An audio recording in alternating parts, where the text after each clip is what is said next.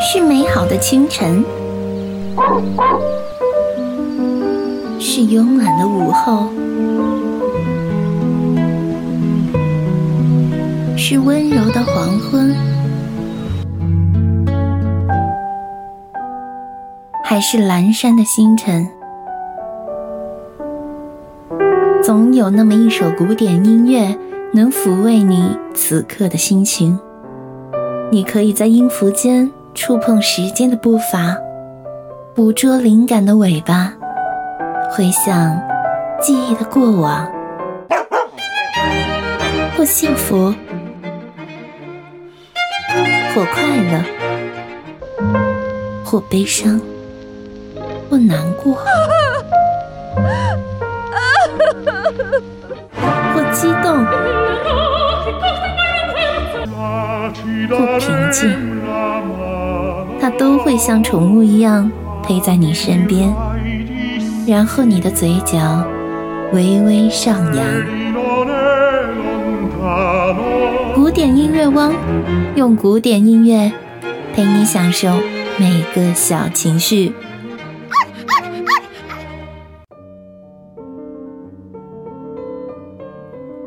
古典音乐汪，大家好，我是颜公主。今天古典音乐汪将陪大家欣赏来自门德尔松的无词歌。什么是无词歌？无词歌用来指那种在伴奏声部的衬托下，旋律进行的像唱歌似的钢琴独奏曲。浪漫主义时期。钢琴音乐的潮流从传统的奏鸣曲、套曲结构转向随意的、可长可短、无拘无束的独立曲式，包括各种舞曲、组曲、夜曲、即兴曲、变奏曲、叙事曲、谐谑曲以及标题诗化的钢琴曲。正如在舒曼、肖邦、勃拉姆斯乃至李斯特的作品年表上可以看到那样，虽然这批浪漫派的音乐家也多少都写过几首传统的奏鸣曲，但他们的钢琴音乐的主体部分或者说精华部分，显然不是建立在传统奏鸣曲之上的。仅是这一点，就跟贝多芬和舒伯特有所差异了。通常，这也被认为是古典派和浪漫派的一道分水岭，而这道分水岭最初就呈现于门德尔松的键盘上。他的钢琴作品不多，但《无词歌》要算代表作了。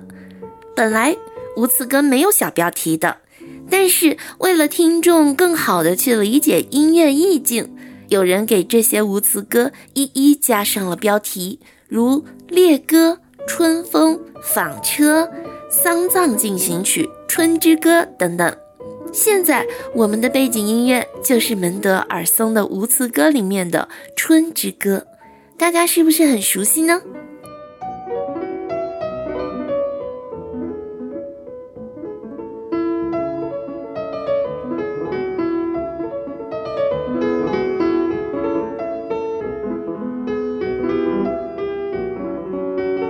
春之歌其实是 A 大调无词歌，它旋律优美生动、明朗欢快，伴奏部分的分散和弦清澈如水，仿佛是竖琴的音响，听起来的确使人感到充满春的气息。